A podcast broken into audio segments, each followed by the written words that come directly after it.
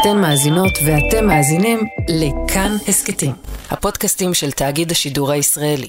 בשכונה בגבעת שמואל, שתיים שלוש בלילה. הייתי הולך ברחוב וצועק, אני הבן של השטן, אני הבן של השד. והאמנתי לזה, שנולדתי וכך אני אמות בדרך הזאת. סמים, אלכוהול, אלימות, משטרות, רדיפות, בריחות. האמנתי שיש אנשים שנולדו לעשות טוב, לחיות טוב, ויש אנשים שנולדו לחיות uh, בדרך הזאת. היה נראה לי חיים משמעותיים, ומי שעובד הם חיים יבשים. ולא פעם ולא פעם אמרתי בחיים, מי שלא משתמש, הוא אידיוט. עכשיו שאני נקי 11 שנים, אני עדיין אומר את זה, מי שלא משתמש הוא אידיוט. מכורים שיחות על התמכרות לסמים, עם מי שהגיעו לתחתית והצליחו לחזור לחיים.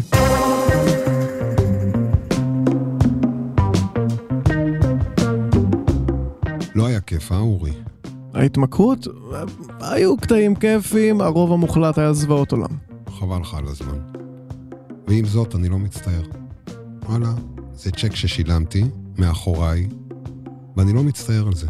אתה לא מצטער כי... כי... כי הברירה שלך היום זה או להצטער או לא להצטער. כן, אני יכול דווקא היום, אני שמח על כך בהרבה מובנים. תסביר לי. בן כמה אתה? אני 20 שנה פחות ממך. בוא נאמר כך. יפה. אני בן 38. יצאת מזה יפה, הוצאת אותי פחות. ייבשתי אותך. דבר אליי. מה הסיכוי, אני שואל אותך, מה הסיכוי שאתה ואני, אנשים ש-20 שנה מפרידים ביניהם, אחד באמצע החיים, אחד, כמו שהצגת את זה, בשלהי חייו.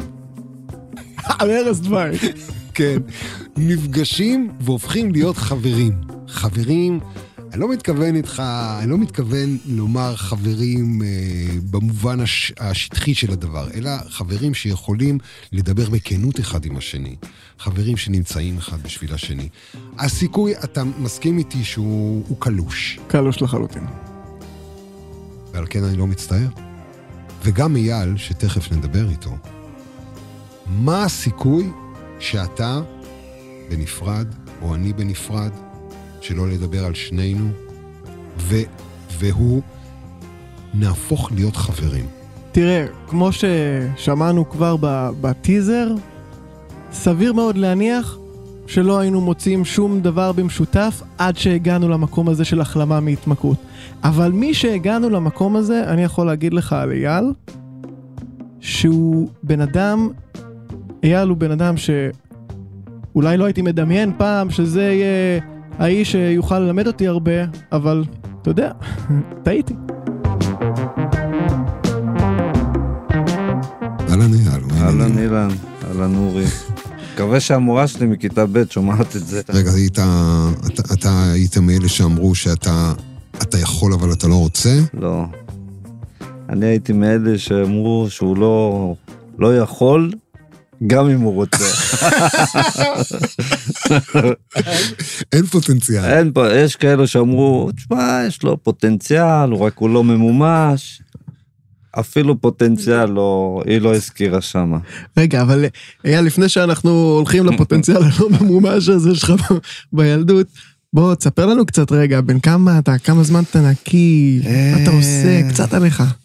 אז ככה, אני בן 48, נקי 11 שנה, חודשיים ו-27 ימים. כרגע אני מתעסק בפיקוח וניהול פרויקטים, לומד יזמות, עצמאי, נשוי, פעם שנייה, תינוקת בת שבעה חודשים. הופה. כן, מרגש. שתי בנות, אחת בת 24, אחת בת 18, מהניסיון הקודמים. ו... והנה אני פה. איפה גדלת? אני גדלתי בגבעת שמואל, זיכרונות מדהימים מהשכונה. מה, תן, תן איזה דוגמה. פרדסים, סוסים, חמורים, חופש, בארות שהפכו לבריכות, עצים, נוף ילדותי. נשמע פסטורלי. כן, נשמע אחלה.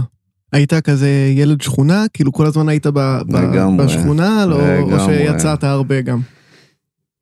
לא יודע איך אפשר להסביר את זה במילים, עד כמה ילד שכונה הייתי. ואיפה איפה נכנס באמת, אתה אמרת מקודם על מורה בכיתה ב', איפה נכנס הבית ספר בכיתה המסגרת? מה זה העיפו? ילד שכונה, ילד רחוב, שהייתי בא עם החמור לבית ספר. כן, ממש חשבו אתה ככה. משיח. הייתי בא עם החמור, לא אוהב לימודים, לא אוהב מסגרות, לא אוהב משמעת, לא אוהב מרות. וכשאתה אומר בית ספר, אז מה? אה, סנדוויץ' לבית ספר, ההורים הולכים ל... אה, לא ממש, אני לא הייתה לי הורים, ילדות, אה, לא, לא היה לי סוג כזה של ילדות. ואני אספר לך סיפור יפה. בגיל חמש הלכתי לגן, לבד. יום אחד גנבתי חלבה. לא יום אחד, יום אחד תפסו אותי גונב חלבה. כן, זה תיאור יותר מדויק. כן. עד שתפסו אותי, אני מניח שגנבתי לא פעם ולא פעמיים. אבל כשתפסו אותי נתנו לי סטירה. אה, אני זוכר את הסטירה הזאת עד היום. גם את השם של המוכר. אפשר להזכיר שם? בטח. בלוקה בגבעת שמואל, אז אם יש איזה מאזין שמהסביבה הוא בטח מכיר. תשמע, השיטה הייתה במקום לגנוב, לרשום על אימא של עופר במכולת. זה מה שאני הייתי עושה.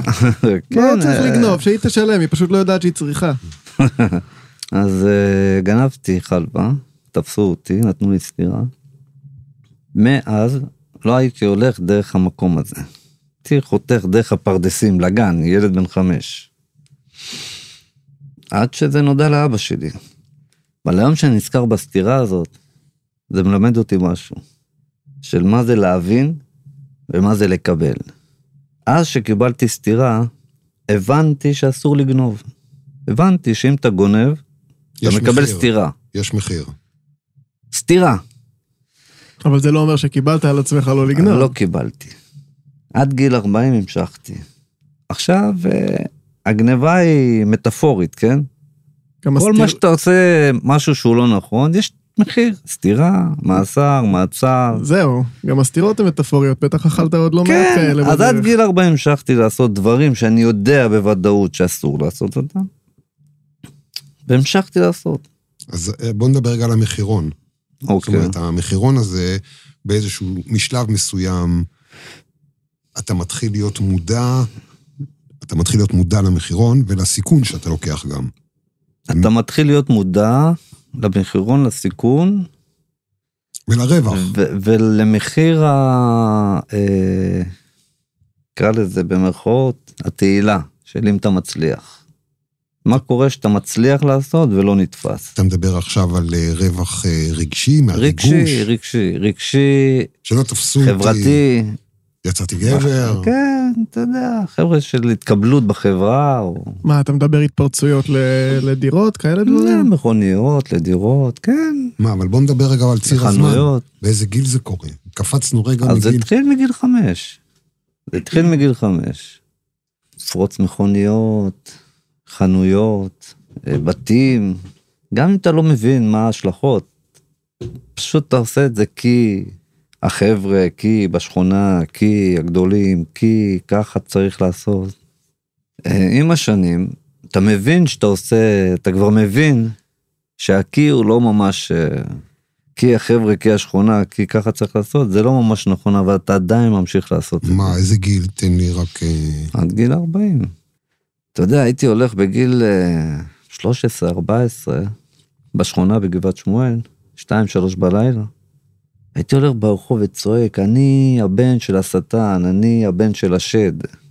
והאמנתי לזה, שנולדתי וככה אני אמות בדרך הזאת. סמים, אלכוהול, אלימות, משטרות, רדיפות, בריחות. האמנתי שיש אנשים שנולדו לעשות טוב, לחיות טוב, ויש אנשים שנולדו לחיות אה, בדרך הזאת שאני רע. האמנת שאתה פגע רע, יעני. האמנתי לגמרי שאני פגע רע.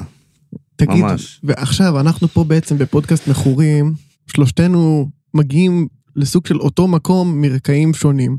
עוד נגיע לשם, אני רק רוצה לשאול אותך בעצם, בהקשר הזה של, של התמכרות, בעצם איפה זה נכנס? מתי נכנסו אה, סמים לחיים שלך בצורה כזאת ש... שאיפשהו התחלת להבין שאתה יכול להיות בבעיה? וכנות, בכנות, רק כנות, פה רק כנות. עד היום אני לא מצליח להבין את זה. מה זאת אומרת? עד היום אני חושב, אתה יודע, בתפיסה שלי, כשהשתמשתי בסמים, חשבתי שמי שלא מש- משתמש בסמים, הוא אידיוט. היה לי תקופות שהייתי יושב על ספסלים, אבא שלי היה יוצא בחמש בבוקר מהבית.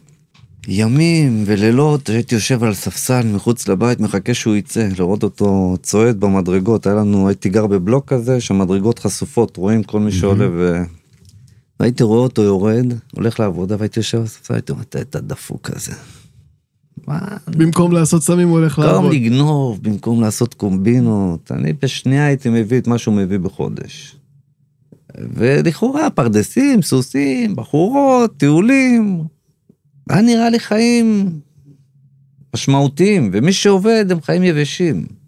ולא פעם ולא פעם אמרתי בחיים, מי שלא משתמש, הוא אידיוט. עכשיו שאני נקי 11 שנים, אני עדיין אומר את זה, מי שלא משתמש הוא אידיוט. תראה, אני חושב שהסמים הם לא בעיה. סמים הם לא בעיה. בעיה זה שאתה לא יכול להפסיק להשתמש בסמים. ברגע שאתה צריך להפסיק ויש בעיה, פה יש בעיה. ואני לא ידעתי להפסיק. אני, אין אצלי להפסיק.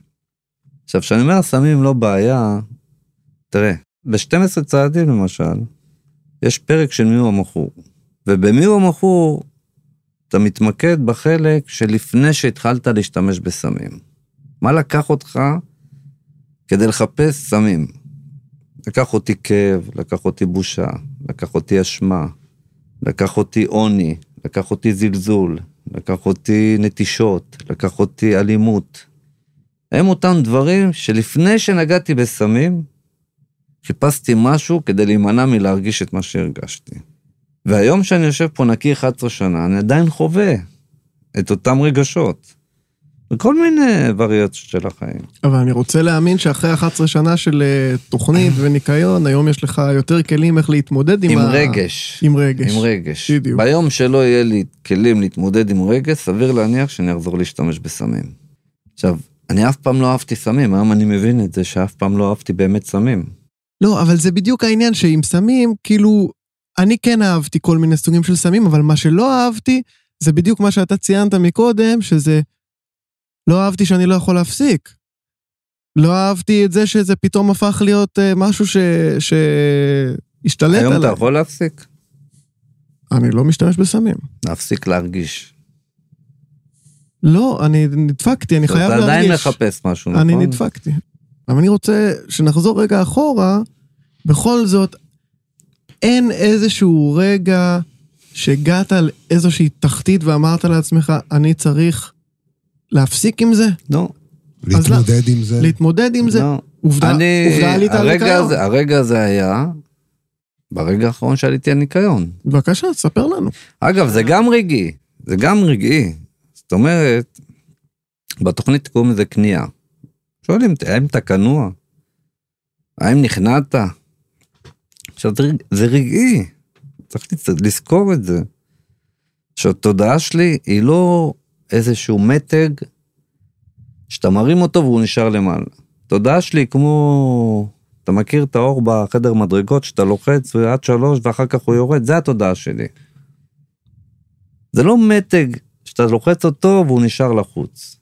הוא מתג שגג שלוש שניות. אני יכול להתפלל עכשיו ולהגיד לך אני כנוע, כנוע, כנוע, למדתי, למדתי, למדתי, הבנתי, הבנתי, הבנתי.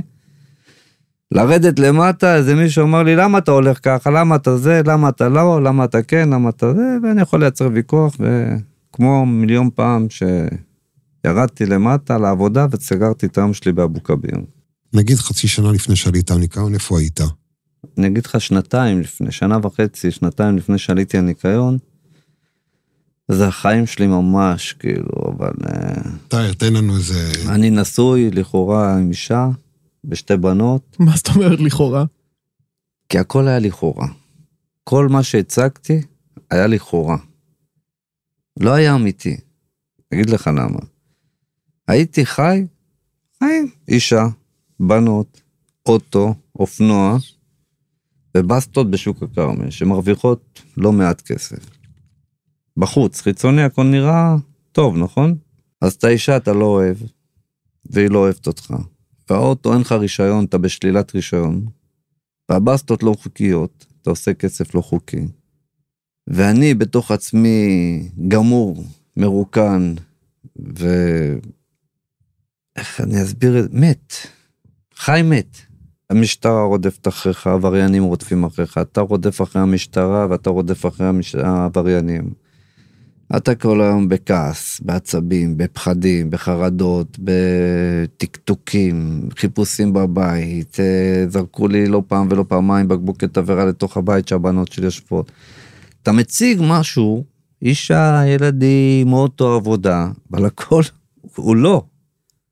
הכל הוא לא, גם אתה לא. גם אתה לא מה שאתה מציג, אתה הולך ברחוב, צחק אותה איזה עבדיי. אבל אתה פחדן, אתה רגיש, אתה מפוחד, אתה רדוף, אתה רדום, אתה לא חי.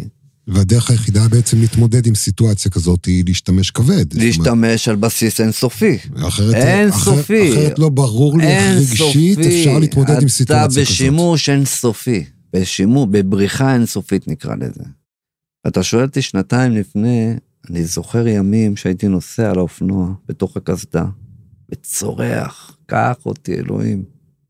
תכניס אותי לבית סוהר לאיזה שנתיים, תן לי לגמור עם, הס... עם, ה... עם, ה... עם הרדיפה האינסופית הזאת, עם הבריחה האינסופית הזאת. יום אחד נסעתי על אופנוע וראיתי עורב אוכל נבלה, וזה ממש לפני הסוף כבר. זה ממש לפני, ימים ספורים לפני שנעצרתי בפעם האחרונה. ופשוט הרגשתי את אותו נבלה על, על הכביש שעורב בא ונותן בה ביסים. שזה כל רגע משטרה, וזה כל רגע מישהו מחפש אותי, אם זה עולם עברייני, או עולם של המשטרות, או... הרגשתי ממש כמו הנבלה, שכל פעם בא מישהו ונותן בו ביס. למקום הזה הגעתי. יום אחד אה, באו לעצור אותי משטרה, חיפשו אותי בבית, ואני התחבאתי באיזה מקום בבניין. באתי להסגיר את עצמי, אמרתי, די, אין לי כוח. והייתה שם הגרושה שלי, הבנות שלי, אימא של הגרושה שלי ושתי שוטרים. הם עמדו בכניסה של הבית, נכנסתי לתוך הבית, עשיתי סיבוב בבית, ויצאתי מהדלת. אף אחד לא ראה אותי, אף אחד לא הבחין בי. מרשים, תכלס. חי מת. חי מת. ככה הרגשתי... רוח רפאים. רוח רפאים, חי, מת ורוח רפאים, לשם הגעתי. וואו. סיפור אמיתי, בחיי חיי. שתבין שאם הייתי מגיע הביתה, הם היו מהחלון כבר מזהות אותי. מה זה גרם לך להרגיש? רוח רפאים. לא קיים. לא נמצא. לא חשוב. והלכת להשתמש על זה. כל הזמן השתמשתי, אורי. אני לא זוכר את עצמי נקי. אז אוקיי, אחרי הסיטואציה הזאת, איך, זה, איך אתה מתגלגל? כי אתה אומר שזה ממש... תראה, אחרי הסיטואציה הזאת, והסיטואציה של ההורה, והסיטואציה של הבריחות, והרדיפות, ובקבוקי תבערה, ו... ו... ו... ו... ו... ו... ו... נעצרתי, ושם קרה נס. אה, התפנית, קודם כל, הייתה בניקיון כבר. התפנית לא הייתה בתא מעצר. אף על פי שבתא מעצר חוויתי סוג של אה, קריז, ועיבוד שליטה על הצרכים, וקושי וצער מטורף על זה שאני בבית מעצר, והבנות שלי בבית. אגב, זה היה יום הולדת של הבת שלי באותו יום, ונתקפתי בכעס, באשמה, בחרטה עצמית. ואין סמים לעמם את זה. ואין סמים, והיו סמים בחדר, ואנשים עישנו ולא נתנו לי. ו... ב- בתא מעצר. בתא מעצר. ואני ניסיתי לאסוף מהרצפה ולעשן, והיה איזה רגע שפשוט צעקתי לאלוהים בתוך התא הזה. צרחתי צרחה, יואו. צרחה מטורפת. ופשוט הרגשתי שאיזה יד באה ומלטפת אותי ומרדימה אותי. ברגע שאני צועק, פשוט אומר לו, קח אותי, תציל אותי, תעשה משהו עם החיים שלי, נמאס לי. פשוט באותה שנייה אני מרגיש יד יורדת, מלטפת אותי ומרדימה אותי. יש לך פשוט איזה מין אה, סוג של התגלות. התגלות לגמרי, התגלות. חד משמעית. ואיך ממשיך, איך זה ממשיך משם? אתה, מוציאים אותך, אתה בא בפני לא, שופט. אה, אני בא בפני שופט, מאריכים את המעצר, הייתי עצור עד תום ההליכים. עשו לך חלופת מעצר. אה, אה, ביקשו עליי הרבה שנים בית סוהר. ויום אחד נכנס לי איזשהו עורך דין, הוא בא לקראתי, כאילו מנורה מעל הראש שלו הייתה. ראיתי אותו כמו... לא מכיר אותו, לא יודע מי הוא, לא מכיר את השם שלו. מישהו מתקרב לידי ואני רואה כמו מנורה מעל הראש שלו. בא לי אותו בן אדם עם האור הזה מעל כן. הראש. שב, שב, אה, ישבתי, אמרתי, מה, מי אתה? מה? אומר לי, אני עורך דין מטעם המדינה, שלחו אותי לייצג אותך. אמרתי לו, אבל יש לי פה, קרן נהרי הייתה מייצגת אותי. עכשיו, היא אמרה לי, תשמע, התהליך הוא מפה לבית סוהר, במקום חמש שנים, אתה תשב שלוש או שנתיים וחצי, ונגמור את התיק הזה. אותו בן אדם בא אליי, נעים מאוד, אייל, זה. אומר לי, תשמע, תוכנית היא כזאת, מפה אני משחרר אותך למרכז גמילה. ממרכז גמילה, מרכז יום. ממרכז יום, תהליך, אתה יוצא בלי בית סוהר. תגיד לי, איזה סרט אתה חי? יש לי תיקים מפה עד... אה, בחריין, יש לי עבר מפה עד... אה, טימבקטו. על מה אתה, על מה אתה מדבר? איזה מרכז גמילה, איזה מרכז? אומר לי, זה הנתיב, מפה אני לוקח אותך לפה. רק תן לי אישור לייצג אותך. אנחנו יושבים איתו למטה, בתאי מעצר של אה, בית משפט. לחצתי לו את היד, אמרתי לו, בוא תייצג אותי. עלינו למעלה, שחרר אותי למעצר בית. משמה למלכישוע, מלכישוע מרכז גמילה. כן. עם הזיכרון. עם הזיכרון. אה, לא הסתדרתי, ברחתי משם. נשארתי במעצר בית קרוב לשנתיים ומשהו, מעצר בית מוחלט. וואו. בטח בהתחלת התהליך הזה, בטח אתה קלטת שאתה עובד על המערכת, שאתה בטח, שאתה משחק אותה בענק, הם לא תראה, אני אגיד לך את. האמת, בחיי, שה... שהוא שחרר, לא רציתי להשתחרר. תשאירו אותי פה, מה אני אעשה בבית? יש לי פה את החברים, אנשים, כאילו, מה, מה יש לי לעשות בבית? וזהו, וגם האם... האם- לא רציתי, אתה אומר, הם הכריחו אותי להפסיק, או רציתי להפסיק, לא לשאול. רציתי ולא הכריחו אותי. אני בכלל חשבתי שזה כאילו, מה הטעם להפסיק להשתמש? עדיין חשבתי, כן. גם אחרי שצעקתי, כמו שאמרתי, המוח שלי מופעל כמו מתק של מדרגות. הבנתי. אז צעקתי, התעוררתי, מאוד רציתי להשתמש עוד פעם, זה הצבע המדויק של מכור, הוא לא... חזרת לעצמך. גם לא הבנת את הקשר, אם אני מבין ממה שאתה אומר לי, לא הבנת את הקשר בין הנקודה שאתה נמצא בה בחיים שלך לא, לבין לא לבין הבנתי, השימוש. לא הבנתי, לא הבנתי. את הקשר לא לא הבנת. הבנתי את הקשר, לא הבנתי את ההאשמות נגדי. לא הבנתי מה אני עושה. לא הבנתי אותם. אז לא הבנתי את ההאשמות, לא הבנתי את המילים. פצצה מתקת- מתקתקת, שור נוגע, רק מאחורי סורג ומב- או בריח, אסור לתת לו הזדמנות. אמרתי, מה, באיזה סרט הם חיים? באיזה שפה הם מדברים בכלל? באיזה שפה, באיזה סרט. זה לא קשור אליי. היום אני מבין על מה הם מדברים. אבל איך מהנקודה הזאת פתאום אני... זאת אומרת... אני אגיד לך מתי הנקודה, אני אגיד לך מתי הנקודה. סיפרת שהגעת לאיזושהי תחתית שם בתא מעצר, אבל גם שהתודעה שלך... גם במעצר בית. המשכתי להשתמש, אגב. זה לא, ש... בבקשה. זה לא שהפסקתי להשתמש. חשבתי לא ככה. לא, לא הפסקתי להשתמש. גם במעצר בית היו נפילות, גם במעצר בית. אף על פי שאני אמור לתת שתן, אני עדיין משתמש. אני גם בגמילה נפלתי. וגם אחרי. לא מעט פעמים, נופלים בגמילות, במרכזי גמילה. מתי הייתה. התפנית האמיתית שלי? זה רק אחרי שסיימתי, שהתחלתי מרכז גמילה, מרכז אה, יום, באור יהודה, ושם עשו איזושהי קבוצה עליי. זאת אומרת, אני יושב במרכז, ומעגל מסביב של מטופלים ומטפלים. שמשקפים לך. ומשקפים לי, אבל לפני ששיקפו לי, שאלו אותי שאלה פשוטה, איזה אבא אתה? ואיזה אבא היית? ואני אמרתי, היית- אני אבא מספר אחד בעולם. אין אבא כמוני, בכל היקום, אם תחפשו, לא תמצאו אבא טוב כמוני. שנמצא כל היום בבית. תכלס, יש לו זמן עם הילדות. זמן איכות עם הילדות. והתחילו לצחוק עליי. המטפלות בעיקר. וואו, מעליב. מעליב.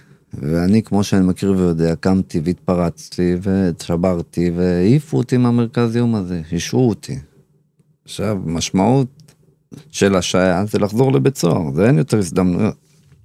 אז עקיבא, זיכרונו לברכה, אתה הזכרת אותו לפני שהקלטנו, לפני שהתחלנו, היה לי איזה מדריך שליווה אותי, אמר לי ככה, אל תדאג, יהיה בסדר, ו...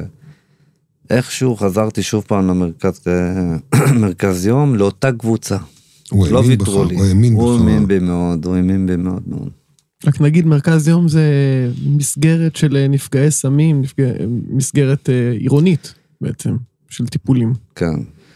החזירו אותי לאותה נקודה של אותה קבוצה עם אותה שאלה. איזה אבא אתה? לא ויתרו. לא. אני עמדתי על שלי שאני אבא מספר אחד. אין אבא טוב ממני. אמרו לי, אתה יודע מה? שוט, בוא תספר לנו איזה אבא טוב אתה. אז סיפרתי להם את הסיפור חיים שלי. אבא שלי, שיהיה בריא, אני לא רוצה לדבר על המילים לא, לא יפות ברדיו. גידל אותי כמו שהוא יודע. אמא שלי שתהיה בריאה, ההורים שלי התגרשו בגיל אה, שהייתי בן חמש, חמש וחצי או שש. במילים עדינות לא הייתה שמה בשבילי. לא ממש הייתה שמה. חייתי בדרך של אה, בלי... אם זה אלימות מאוד קשה, ואם זה חוסר מאוד קשה מצד האימא. ואמרתי, אני אבא מספר אחד. אני בחיים לא הרמתי יד על הבת שלי, אפילו לא... אפילו לא הרמתי את הקול שלי על הבנות שלי, עד היום, דרך אגב. אני לא כמו אבא שלי. אני לא מרים ידיים. לא משפיל, אני לא צועק, אני לא מקלל, אני לא מבזה. להפך, אני מחבק אותם כל היום ואומר להם כמה אני אוהב אותם, וקורא להם סיפורים כל לילה, ויושב איתם מכין שיעורים כל לילה, כל יום. לוקח אותם לטיולים, כל שבת, כל חופש, כל חג, משהו שלי לא היה, אף פעם. לא מילים, לא טיולים, לא חיבוקים ולא... אז אמרתי, אני אבא, גבר, לא כמו אבא שלי. מצד שני, אני גם לא כמו אמא שלי, לא נוטש אותם, אני לא עוזב אותם, אני תמיד שם עבורם, תמיד נמצא. אז אני אבא טוב. ואז שאלו אותי, כמה פעמים רבתי מכות ליד הבנות שלי. וואו, איזה שאלה. כמה פעמים לקחתי אותם באוטו, שאני תחת השפעת סמים, ומסכן לבנות האלו את החיים. כמה פעמים בטיולים שלקחתי אותם, אבא טוב, כמה פעמים נעצרתי במהלך הטיול. אין טיול שאני זוכר שלקחתי אותם ולא נעצרתי, או שלא הסתבכתי, או שלא ברחתי, או שלא רדפתי. גם, בלו, גם בפסטיגל, בתוך הפסטיגל, נכנסתי איתם, השארתי אותם שם ולקחו אותי באזיקים, כי רבתי עם איזשהו אה, מישהו שישב, הביאו את הביטחון, ורבתי עם הביטחון, בסוף... מש... לא, תשמע, אייל, פסטיגל זה מרגיז, אני יכול להבין אותך. אז אין טיול, הציניות הזאת, לא, אני לא, לא מתחבר לציניות הזאת, באמת. אני אומר לך את זה בכנות. כי אני מדבר על זה, ואני עדיין מתרגש מה, מה, מכל ה... כל הרגעים האלו. כי זה אני, זה הבנות, זה אנשים, זה חיים. זה לא... אני לא רואה פה מקום ל... לא לציניות ולא להומור. אולי יש חלקים בחיים שאפשר, אבל באמת זה... כשאני נזכר בזה, יש לי דמעות בעיניים. יש לי פשוט דמעות בעיניים. לחשוב כמה נזק אני גרמתי להם, במחשבה שאני הייתי האדם הטוב עבורם. במחשבה שאני לקחתי אותם לטיולים, ובמהלך הטיול גרמתי להם חרדות. זאת אומרת, זה, יש פה פערים מטורפים. שאני אומר שאני לא אלים כלפי הבנות שלי, ואני רב ודוקר ובורח ורודף ומרדפים ותאונות וסמים ואלכוהול, אבל בהם לא נגעתי. היה לך פער, תפיסה, את עצמך. פער תפיסה, כי לא ידעתי. שמע, שבאים משטרות והופכים את הבית והופכים להם את הזה, ואתה רב בתוך הבית והופכים וצעקות, אבל זה לא אלימות כמו אבא, זה לא... ולעומת זאת, אמרתי, אני גם לא נטשתי, אני, אמא שלי שתהיה בריאה, אני לא נוטש, אני לא מתגרש, אני לא עוזר. אז שאלו אותי אותם שאלות. כמה פעמים היית עצור, והבנות שלך נשארו לבד, חגים, ימי הולדת, שבתות, לילות, בקרים. כמה פעמים היית מחוץ לבית בגלל בעקבות סמים, רדיפות, בריחות, בקבוקי תבערה שזרקו עליי לבית, ו- וכמעט נשרף וסיכנתי. שם הבנתי שהתפיסה שלי לחיים היא לא נכונה. זה, זה הייתה נקודת תפנית בחיים שלי. זה, זה כמו פטיש חמש קילו שבא וריצק את ה... כשאתה חושב על עצמך משהו ובעצם באים ושמים לך מין מראה כזאת שאף פעם לא ראית את עצמך דרכה, תראה, הרבה פעמים ניסו. אני לא יכול לשקר ש... שיגיד שאף פעם לא ניסו. אני לא. מגיל חמש בטיפולים, עובדים סוציאליים, עובדים אה, מטפלות, פרטניות, קבוצות, פסיכולוגים, פסיכיאטרים. הנקודה המשמעותית היא, היו פה כמה נקודות, אני חושב. לא, אני אומר, לראשונה, אני רוצה רק שנייה להגיד, אה, זאת אומרת, שני דברים. אחד, שבפעם הראשונה אתה זה שהיית צריך לתת את התשובות. זאת אומרת, אתה זה ששאלו אותך אני. לא חושב. לא, אתה- אני אתה חושב, בעצם היית אני צריך, אה, חושב ש... לא, פתאום נתנו אני לך- חושב שהייתי, אה, בעקבות כל המכות שקיבלתי, זאת אומרת, אותה שנתיים שדיברנו שלפני שהתחלתי, לפני שנעצרתי, זה בהדרגה הגיע למקום שבמקום הזה קרה סדק. עוד איכשהו ניסיתי להפגין הכחשה ועוצמה וכוח ו... פה נוצר סדק. סדק בחומות שיצרתי סביבי, או בדרך האם שחייתי בה, או בתפיסות שלי. פה אבל- נוצר סדק. בוא ניכנס לצעדים רגע. 12 צעדים. תוכנית של 12 צעדים, נכון? אתה מכיר אותה. גם. אתה, אורי. שמעתי עליה. כמיטב יכולתי. אז צעד אחד מה אומר לי? עודנו שאנו חסרי אונים מול התמכרותנו, וחיינו הפכו בלתי ניתנים לניהול. מה אומר לי הצעד הראשון? אומר לי, תודה שהחיים הביסו אותך, הפסדת. תודה שהמקרות של הפטישים האלו, די, הסטירה שקיבלת בגיל חמש, די, תודה שאתה לא יכול, שאתה נתפס ונתפס ונתפס ונתפס ונתפס, משתמש ונופל, כן. משתמש. תודה שהחיים, אמרתי שמי שמשתמש בסמים, זה בסדר, מי שלא יכול להפסיק להשתמש, זה לא בסדר. אז זאת הייתה הנקודה שלך בעצם, שבה הודעת- אחד, הודית. אתה- כשהגעתי לתוכנית, לא הייתה לי, הייתי גמור. היום אני, זה מה שנקרא... היום אני מנהל עסק, יש לי אישה, יש לי ילדים, יש לי בית, יש לי כסף, יש לי חשבון, לא מסובך עם החוק, לא רדוף, לא נרדף, לא בורח, לא רודף. אתה, אתה נוגע אבל אני פה... בוחר להיות כנוע, לוותר כל זהו. הזמן, בכביש, עם האישה, עם ההורים, עם חברים. אני רוצה לשאול אותך פה שאלה שהיא ב, ב, היא נוגעת אה, למה שאורי דיבר עליו מקודם, שאנחנו באנו מרקעים שונים, אבל נפגשנו באותה נקודה. נכון. הרבה פעמים, זאת אומרת, כשאני, כשאני רואה, אני, אני אגיד זה בהכי הכי עלוב, אני רואה אותו שחוסם את כל המדרכה, כן. אני בא לי לעבור עם המפתח, להביא לו על כל בא. לך. בא לי. אתה עושה את זה? בא לי, היום אני לא עושה את זה. אוקיי. היום אני לא עושה את זה, אבל אני, אני אומר, זו אותה עבריינות, זאת אומרת, זה עבריינות. אותה תפיסה. בגדול זו, תפיסה עבריינית. תפיסה. זו אותה, זו אותה תפיסה שיש מישהו שעושה משהו שאני מתנגד לו, שאני אומר, בואנה, בא לי ללכת לאיזה מישהו, לשלם לו, שישבור לו את הפנים ויגיד. לו ככה וככה. מה אתה עושה עם זה? היום, בולה ירוק. היום אני עושה פעולות, אה, פעולות של כניעה, כמו שאתה מדבר. מה הפעולות של עושה- הכניעה שאתה הפעולות עושה? של כניעה, אני מבין שאני לא יכול לשלוט בהכל, אני מבין שאני, ש, שהרגשות שלי... זה בהבנה, מה אתה. עושה בפועל, הלכה למעשה, מה אתה עושה? אני נכנע. אני פשוט נכנע. אני יכול להגיד לך מה אני עושה. מה אתה הדרך עושה? היחידה, הדרך היחידה לא להפסיד במלחמה היא לא לצאת אליה. נכון, חד משמעי. וגם, לצ... וגם לצאת מהראש שלך. זאת אומרת, עכשיו אני צריך, מה שנקרא, להפעיל את הכניעה הזאת שאנחנו מדברים עליה, הכניעה שהיא סוג של ניצחון. אז אני אדבר עם בחור אחר, אני אגיד לו. אם, אוקיי. אם, זה, אם זה חונך שלי או אם זה פשוט בחור אחר ש, שהוא גם מכיר קצת את, ה, את ההתנהגויות האלה ואני אגיד לו, אני במצב עכשיו, אני בא לי כאילו להתחרפן, אני, אני, אני אוציא את זה. כן. אבל באותו רגע.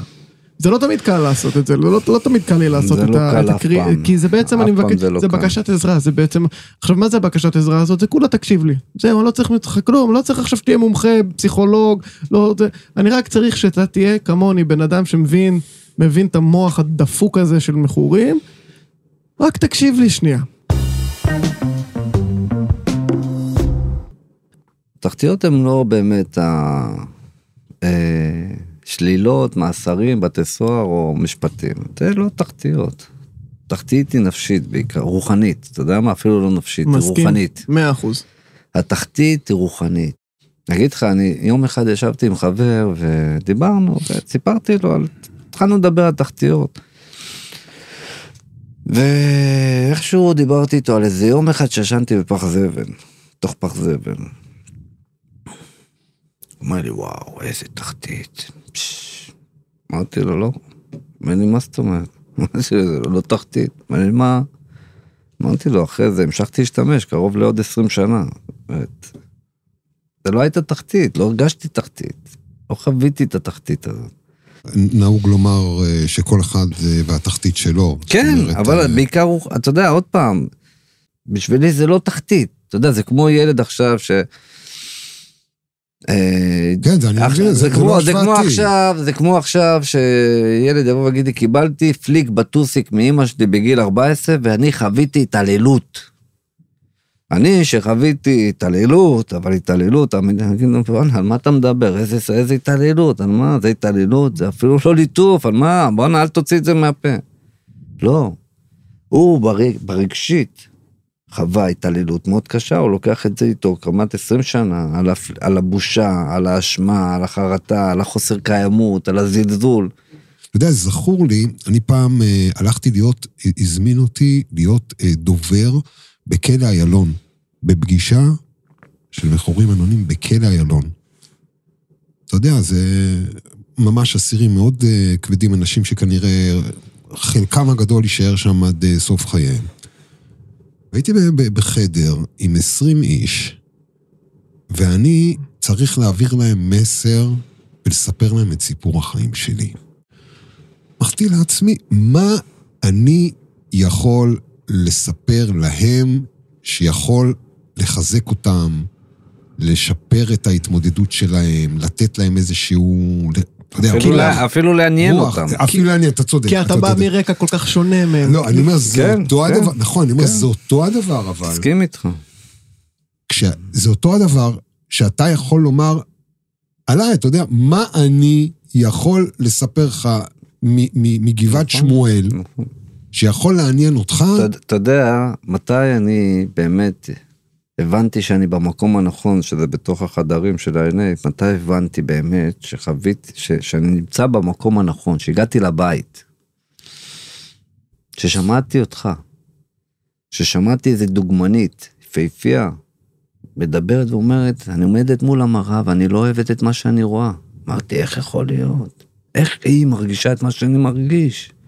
אני גמד, שחור, קרח, קרס, אבל היא יפהפייה, איך יכול להיות ש... שאנחנו חווים את אותה תחושה? שם הבנתי, שם הבנתי שהגעתי לבית. בית במובן של נוחות. נו- נוחות, ש- נוחות תראה, אילן, רגשית. ניסו מאות פעמים, מאות פסיכולוגים, ניסו לעזור לי. נתנו לי כדורים, אה, הקשיבו לי, הננו עם הראש, אמרו, "מהמם, מהמם, ואיך אתה מרגיש עם זה? שאלות שפסיכולוג שואל, אבל אף פעם לא עזרו לי. בסוף התייאשו ממני, אמרו, אתה צריך פסיכיאטר. אז הלכתי לפסיכיאטר, והוא נתן לי כדורים. אחרי שבוע החליף לי את הכדורים. אחרי שלושה שבועות החליף לי גם את מה שהוא החליף לי. בסוף עשיתי סלט של כדורים, ונהניתי מה... מכל הסטלה שהביא לי הדוקטור. כן. בסוף הפסיכיאטר אמר לי, תשמע, אולי תנסה רב. אז הלכתי לרב. הרב, מה אמר לי? לך למקווה. טבלתי במקווה, יצאתי, ראיתי מכנסיים עם ארנקים, דפקתי להם את הארנקים. אמר לי, אוי ואבוי, זה לא בסדר, אתה צריך אה, ישיבה. שלחו אותי לישיבה, בישיבה מצאתי כמה חבר'ה, כמו בשכונה, כדורים, סמים.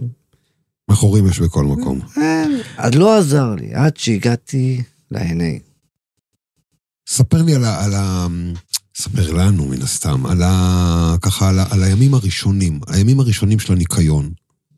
אתה זוכר אותם? אתה לא התנקדת אשכח ב-NA. בעצם? אני התנקדתי בתוך ה... בשלב מסוים במעצר בית, שזה כן. היה במרכז יום.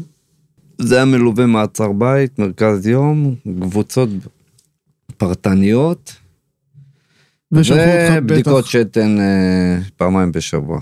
זה היה, זה היה סדר יום שלי בתחילת הדרך. בימים הקשים בתחילת הדרך, אני חוויתי שלוש שנים מאוד מאוד לא פשוטות, אפילו קשות וואו, זה מאוד. הרבה זמן, זה לא מעט. שלוש שנים בניקיון, קשה מאוד, אבל אלו ימי ההחלמה וימי החסד שלי שהיום לוקחים אותי.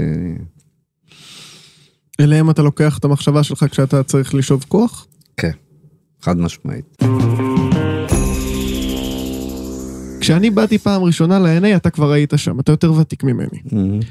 ואני זוכר שראיתי אותך, וחשבתי לעצמי, עכשיו, אה, כולך קעקועים, וזה, ולמרות שיש אנשים אה, עם דיבור אה, עברייני כבד כזה, פי אלף ממך.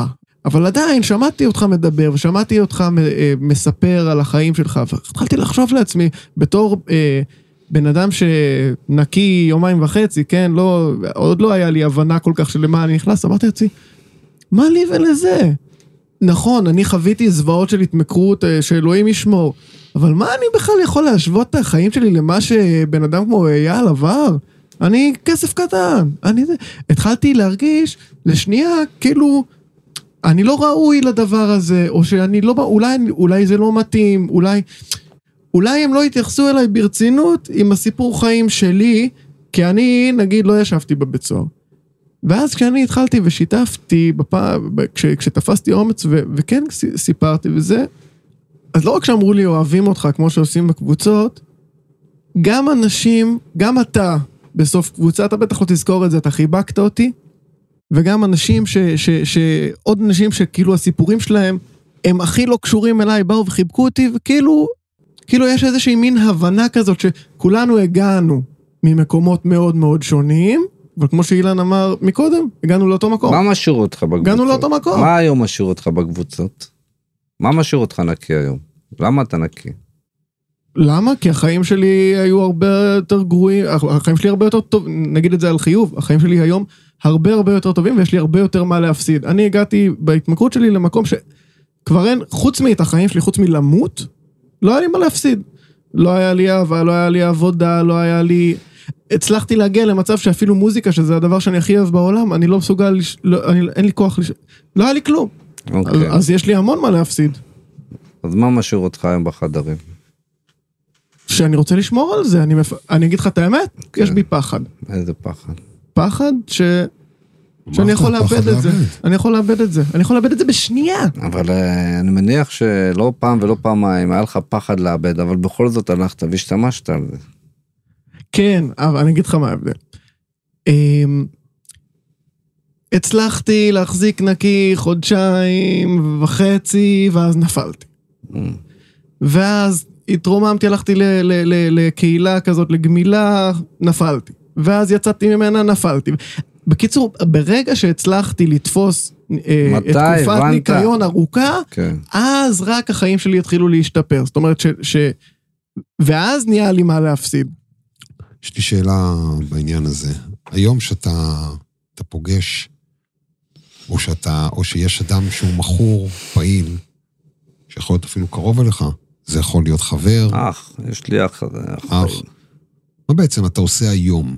בסופו של דבר, כמו שאנחנו יודעים... אני לא נמצא בחברת uh, פעילים. שום, שום, שום, אין לי שום קשר לחברה של פעילים, לא משנה מי. אין לך חברי ילדות דרך אגב? חברי ילדות אתה לא אין בקשר? אין לי חברי ילדות, אין לי דודי ילדות, לא, אין לי, אין לא, לי, יש לי אח, אין לי שום לא. קשר. אני לא מסתובב בחברת פעילים. יש לך אח, אני בטוח שאתה משאת נפשך.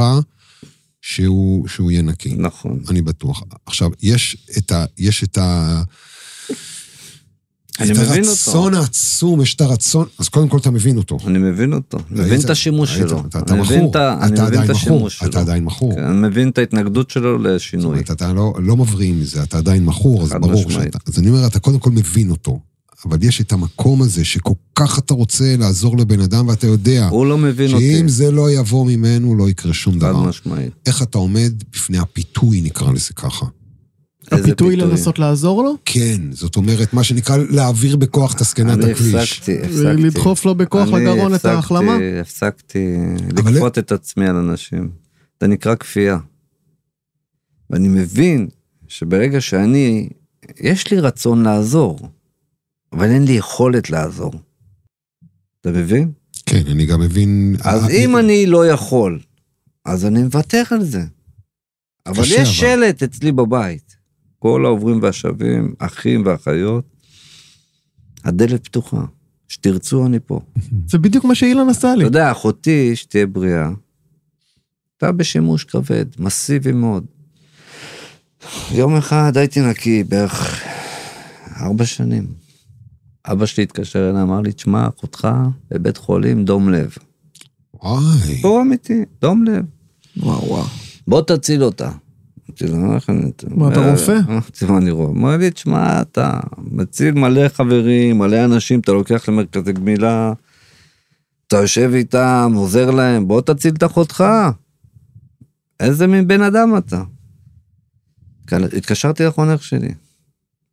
אמרתי לו, מאיר, הסיפור הוא ככה וככה, אחותי בבית חולים, אבא שלי רוצה שאני אבוא, שאלתי החונך שלי שאלה פשוטה, אחותך רוצה? אמרתי לו, לא. אומר, אז אין מה ללכת. אמרתי לו, מאיר, היא עומדת למות. מה אתה מדבר? הוא אומר לי, תשמע, אם תיקח אותה עכשיו למרכז גמילה והיא צריכה למות, אז בדרך היא תמות. ואם היא לא רוצה, תכניס אותה למרכז גמילה, היא תברח מהמרכז גמילה. היא רוצה, אמרתי לו, לא, אומר לי, אז בוא נחכה שהיא תרצה, שהיא תרצה. זה קטע. שבועיים אחרי, שלושה שבועות אחרי, חודש אחרי, חודש וחצי אחרי, התקשרה אליי אחותי, אמרה לי, בוא, תעזור לי. עד היום היא נקייה שבע שנים, וואלה. מאז. זו אחות שהייתה בשימוש פעיל ומסיבי. ביום שהיא ביקשה, היא קיבלה. אי אפשר להציל מישהו שלא רוצה. לקראת סיום, רציתי לשאול אותך שתי שאלות. אמ, אחד, מה אתה חושב, אה, ככה, שאתה מסתכל במבט לאחור, מה לא השתנה בך? חלו בך המון שינויים, אני, כן. אני בטוח, אה, שינויים אה, אדירים. כן. מה מאותו ילד בן חמש שגנב חלבה, מה לא השתנה בך מאז שאתה שמח על כך שלא השתנה? שמח? כן, שאתה שמח על כך שלא השתנה. הרגישות, אני חושב. תמיד הייתי רגיש. הרבה שנים הכחשתי את זה. אני חושב שכבר אז, בגיל חמש, הייתי רגיש מאוד, אבל היה לי פחד מטורף להראות את זה כלפי חוץ, אז הסתרתי את זה בכל מיני צורות, בכל מיני תחפושות, בכל מיני כובעים. ואני שמח שעדיין יש בי את זה. מה, אני להשתמש זוכר, ב- אני ב- זוכר יום אחד שבאתי הביתה וראיתי מזוודות. מזוודות. ואימא שלי אמרה, אימא שלי אמרה לי, אני הולכת לסבתא. אמרתי לה, לאן הולכים? טיול? אמרתי לי, לא, אני הולכת לסבתא, מחר אני אחזור. מאז היא לא חזרה. וכבר בגיל חמש חוויתי את התחושה הזאת של... אבל אף פעם לא הראיתי את זה. אה, כבר אז חוויתי את הפגיעה, המכה הקשה הזאת. רק אף פעם לא הראיתי את זה כלפי חוץ. ימים שהייתי בלילות ובימים וחגים וימי הולדת יושב בתוך החדר ובוכה כמו תינוק, אבל בחוץ הייתי יוצא מנגב את הדמעות ויוצא כמו איזה... לי, לי, בי זה לא נוגע.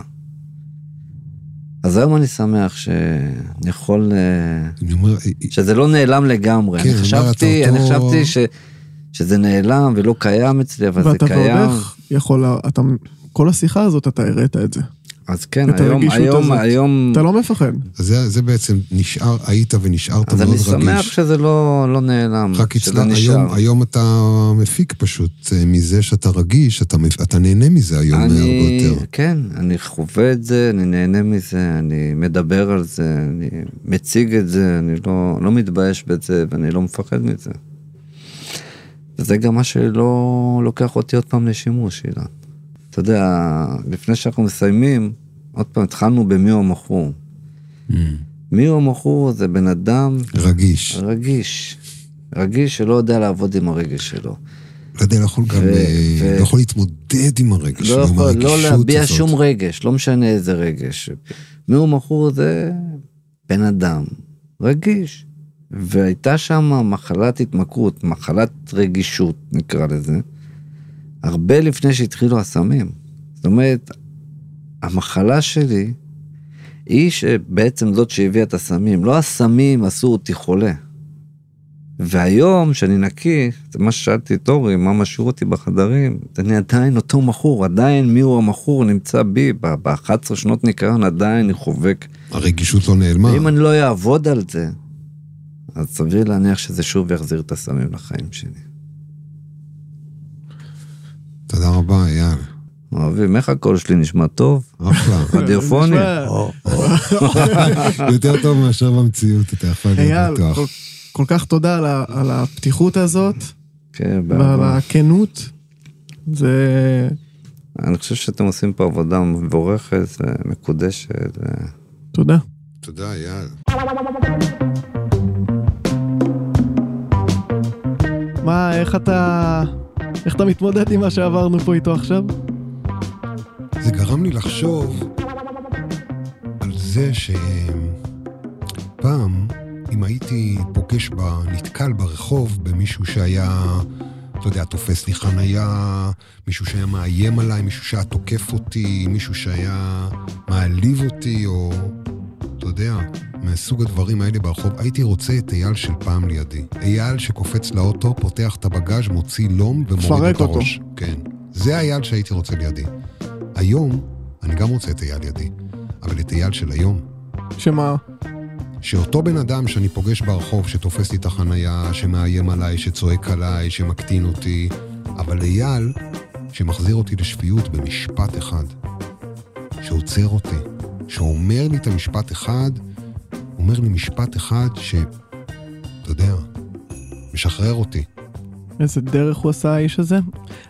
אני, אני לקחתי, הקטע של הרגישות שלו, שעם כל הסיפור חיים הזה שלו, שזה הדבר שהוא לא רוצה לשחרר ממנו, וזה הדבר שהכניס אותו מלכתחילה לכל החרא, כן? הרגשות הבלתי מבוסתים האלה, שבמקרה שלו לקחו אותו ל... לשימוש אה, מסיבי בסמים, והיום אתה מדבר איתו, הוא אומר, לא, אני לא מוותר על הרגישות הזאת, אני פשוט רוצה ללמוד איך להתמודד איתה. זה נכון גם אליי, וזה נכון גם אליך אילן, בוא, תודה בזה. זה לגמרי גם אתה, זה סיפור שהוא כל כך אופייני לכל כך הרבה מכורים, ואם חשבנו מקודם, מה לעזאזל לי ולך, מה לעזאזל לך ולי ולא, זה, זה, הרגישות, זה מה לכולנו. אני חושב שאני לגמרי מסכים איתך.